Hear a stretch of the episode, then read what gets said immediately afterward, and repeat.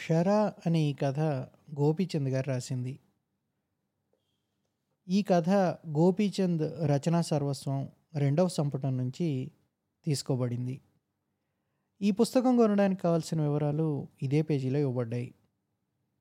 కథను మీకు అందించడానికి అనుమతినిచ్చిన శ్రీమతి రజనీదేవి గారికి కృతజ్ఞతలు. ఆ మనిషిని ఎక్కడో చూశాననిపించింది. కానీ ఎంత ఆలోచించినా జ్ఞాపకం రాలేదు. కృష్ణలంకలో నాకెవరితోనూ పరిచయం లేదు. నేనెన్నడూ ఆ లంకలో అడుగుపెట్టి కూడా ఎరగను. మా ఊరు బెజవాడ దగ్గరదే అయినా నేను 7, 8 సంవత్సరాల నుంచి మద్రాసులోనే ఉంటున్నాను. ఈ ప్రాంతాలకు రాలేదు. ఇటీవల వచ్చిన గాలివానకు పంటలన్నీ పాడయ్యాయని తెలుసుకొని పొలాలు చూసుకు వెళ్దామని వచ్చాను. గాలివాన వల్ల నిజంగా అపారమైన నష్టం కలిగింది. నేను ఎరిగిన తర్వాత ఇంత నష్టం ఎప్పుడూ జరగలేదు. కౌలు వాళ్ళు తమ గింజలు కూడా రావని గోల పెడుతున్నారు. నేనేం చేయగలను? మళ్ళీ మద్రాసు వెళ్దామని బయలుదేరి ఎలాగూ వచ్చాం కదా అని బెజవాడలో ఉన్న నా మిత్రుడినొకడిని చూచిపోదామని బెజవాడలో దిగాను. అతను గాలివానకు నష్టపడిన వారికి సహాయం చేసే ప్రయత్నంలో ఉండి రేపు వెళ్ళొచ్చులే అంటే ఆనాటికి ఆగిపోయాను. ఆ సాయంత్రం బెజవాడ లంకలో నష్టపడ్డ బీదజనానికి వాసాలు, తాటాకులు పంచిపెడుతూ నన్ను కూడా రమ్మంటే నేను వెళ్ళాను. శరణార్థుల్లో కనిపించాడు ఆ మనిషి. ఆ మనిషి నన్ను చూచి కొంచెం బెరుగుపడ్డట్టు కూడా అనిపించింది నాకు. నిజంగా ఆ మనిషిని నేను ఎక్కడో చూశాను. అందులో సందేహం లేదు. కానీ ఏ సందర్భంలో చూశానో ఎంత ఆలోచించినా నాకు జ్ఞాపకం రాలేదు. మేం పని పూర్తి చేసుకుని ఇంటికి వస్తుంటే ఒక రైతు మా వెంట వచ్చాడు అతని వల్ల ఆ మనిషి కోటిరెడ్డి మావ అని తెలుసుకున్నప్పుడు నాకు ఆశ్చర్యమేసింది. కోటిరెడ్డిని నేనెరుగుదును. అతను మద్రాసులోనే ఉంటున్నాడు.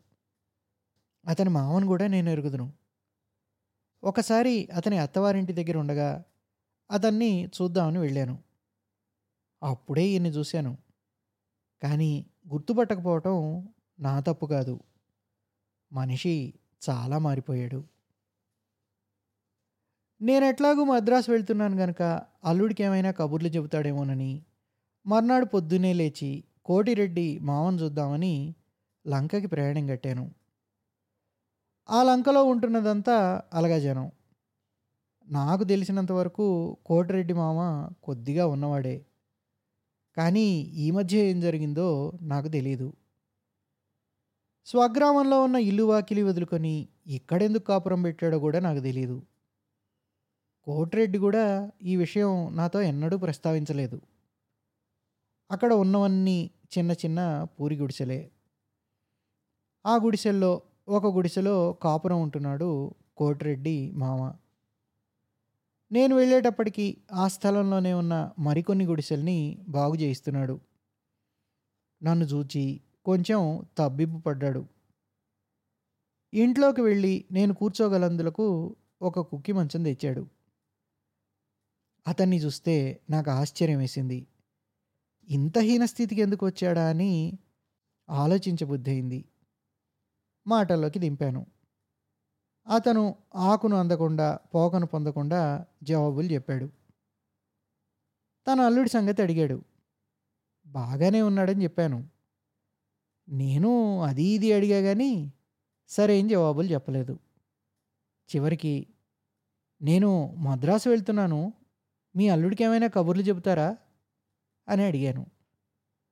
ఇట్లా ఉంటున్నామని చెప్పండి అన్నాడు. నేను ఆయన దగ్గర సెలవు తీసుకుని మిత్రుని ఇంటికి బయలుదేరాను. దారిలో ముందు రోజు కలిసిన రైతు కలిశాడు.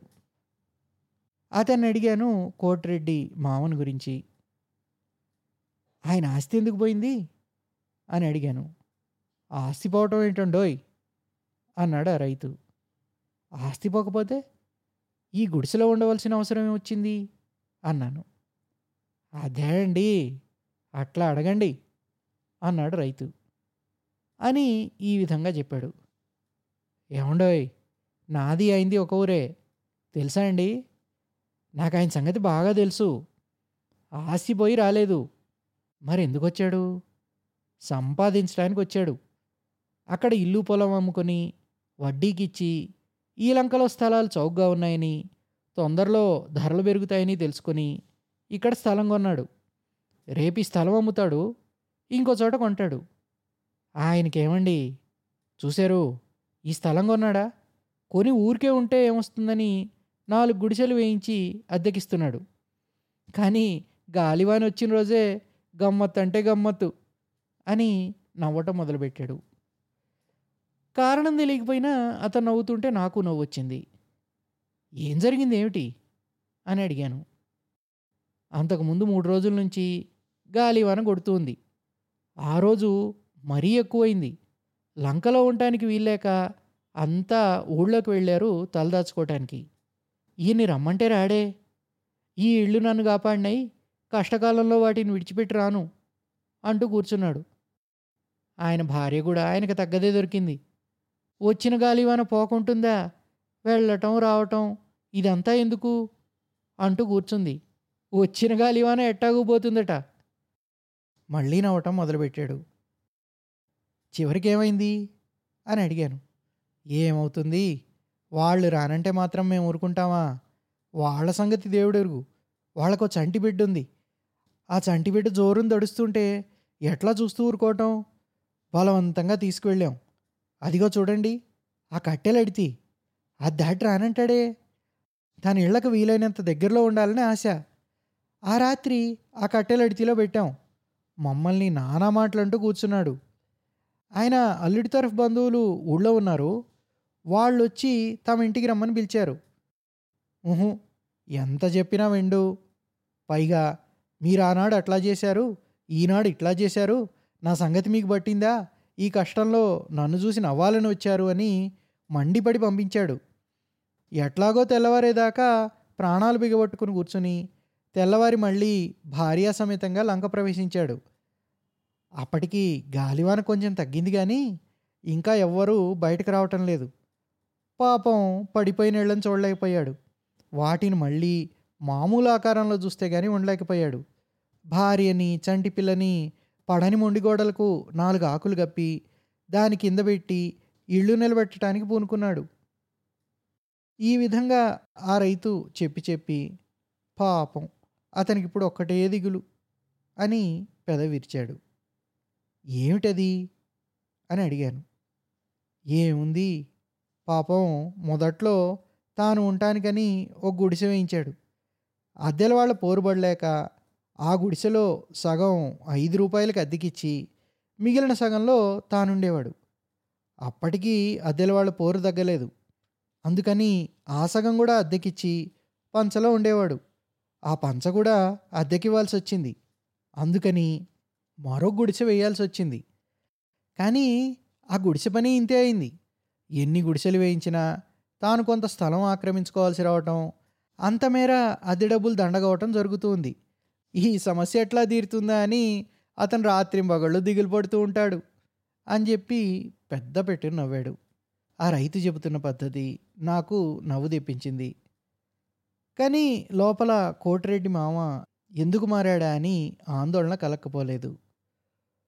మొదట్లో నేను చూచినప్పుడు అతను చాలా మర్యాదస్తుడిగా కనిపించాడు. ఊళ్ళో గౌరవంగా ఉండేవాడు.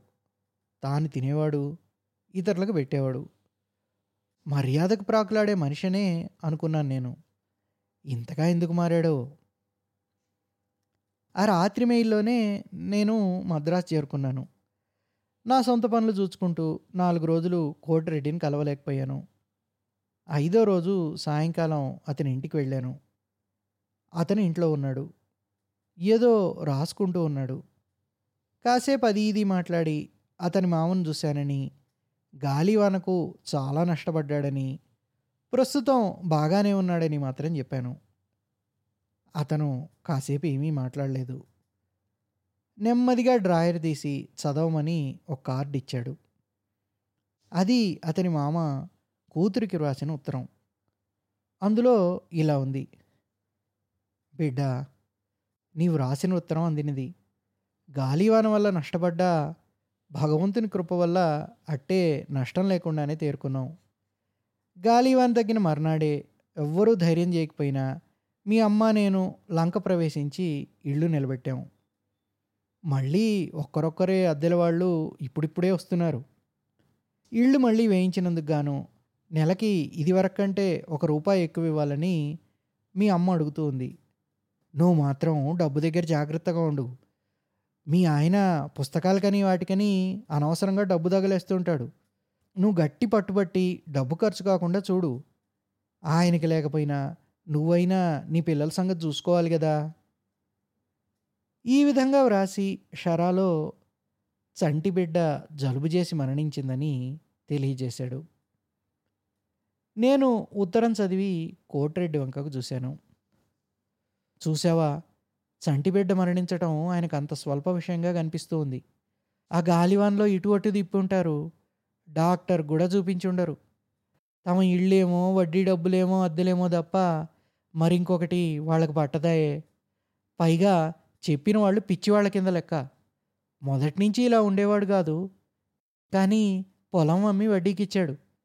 అప్పటి నుంచి ఇట్లా తయారయ్యాడు. క్రమక్రమేణా మరీ అన్యాయం అయిపోతున్నాడు అన్నాడు కోటిరెడ్డి.